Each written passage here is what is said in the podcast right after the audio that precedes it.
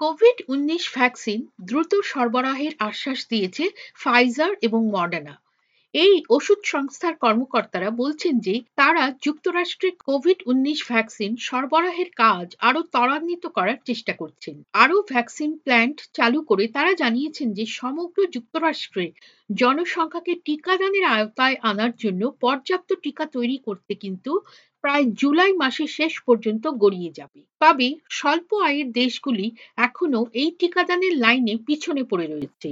এ বিষয়ে voice of আমেরিকার সংবাদদাতা স্টিভ বারাগোনা তার এক প্রতিবেদনে জানাচ্ছেন যে যুক্তরাষ্ট্রে দুর্লভ টিকাগুলির জন্য দীর্ঘ অপেক্ষা করে অনেক মানুষ যথেষ্ট বিরক্ত এবং সেই কারণেই কোভিড উনিশ ভ্যাকসিন বাজারে সরবরাহের কাজ আরও দ্রুত সম্পন্ন করার প্রয়োজনীয়তা উপলব্ধ হয়েছে। তবে ওষুধ সংস্থার আধিকারিকরা মঙ্গলবার যুক্তরাষ্ট্র কংগ্রেসকে বলেছেন যে তারা ভ্যাকসিন সরবরাহ করছেন এক বড় উপায়। Pfizer chief business officer John Young বলেন, We recognize the need to vaccinate more people more quickly and have worked hard to significantly increase production. আমরা আরও বেশি মানুষকে আরও দ্রুত টিকা দেওয়ার প্রয়োজনীয়তাকে স্বীকৃতি দিয়েছি এবং উৎপাদন বৃদ্ধির লক্ষ্যে কঠোর পরিশ্রম করছি সংস্থাটি উৎপাদন বাড়ানোর জন্য একটি আলাদা উৎপাদন লাইনও যুক্ত করেছে জন ইয়াং আরও বলেন As a result of these improvements, we expect to increase the number of doses available from approximately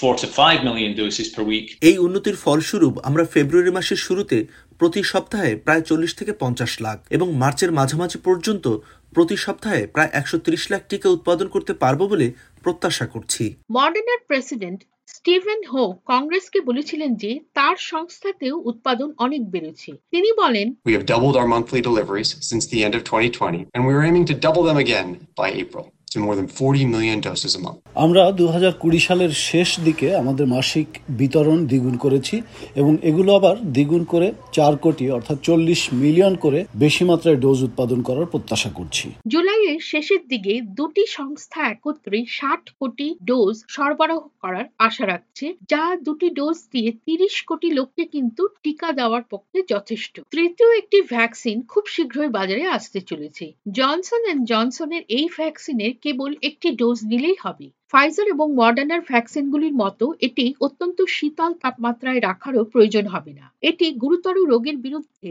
পঁচাশি শতাংশ কার্যকর হবে। অন্য দুটির তুলনায় কিছুটা কম কার্যকরী হলেও এটি খুব ভালো কাজ করবে বলেই জানিয়েছেন জনস হপকিন্স বিশ্ববিদ্যালয়ের ভ্যাকসিন বিশেষজ্ঞ উইলিয়ামস মোস মিস্টার মোস বলেন, যদি এই ভ্যাকসিনের একটিমাত্র ডোজ নিলেই কাজ হয় এবং কেবলমাত্র রেফ্রিজারেটরের তাপমাত্রায় সংরক্ষণ করা যায়, তবে এটি অনেক দেশের পক্ষে খুবই সুবিধাজনক হবে। শুক্রবার সাতাশে ফেব্রুয়ারি জনসন অ্যান্ড জনসনের ভ্যাকসিনের শুনানি হবে।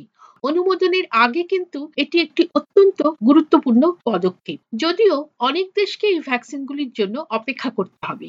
আন্তর্জাতিক উদ্ধার কমিটির স্বাস্থ্য ইউনিটের প্রধান মেসফিন তেসেমা বলেছেন, সংস্থাগুলি উৎপাদন বাড়িয়ে তুলতে পারে। তবে উচ্চ আয়ের দেশগুলি কিন্তু এবছরের অনেকটা সময়ই লকডাউনের আওতায় ছিল। তিনি বলেন, যদিও এই ঘোষণাটি স্বাগত জানানোর মতো একটি সংবাদ। তবে নিম্ন আয়ের দেশগুলিতে কিন্তু পর্যাপ্ত পরিমাণে উৎপাদন দু বা দু সালের শেষের দিকেই উপলব্ধ হতে পারে। বিশ্ব স্বাস্থ্য সংস্থা সমর্থিত কোভাক্স কার্যক্রমে ফাইজার এই বছর স্বল্প আয়ের দেশগুলির জন্য চার কোটি ডোজ বিক্রি করেছে। জনসন অ্যান্ড জনসন বিক্রি করেছে দশ কোটি। আরও টিকা আসছে অ্যাস্ট্রোজেনেকা থেকে তবে বিশেষজ্ঞরা বলছেন যে সারা বিশ্বে সাত হাজার আটশো কোটি মানুষের কাছে টিকা পৌঁছতে কিন্তু বিশ্বজুড়ে আরও অনেক ভ্যাকসিন কারখানার প্রয়োজন হবে।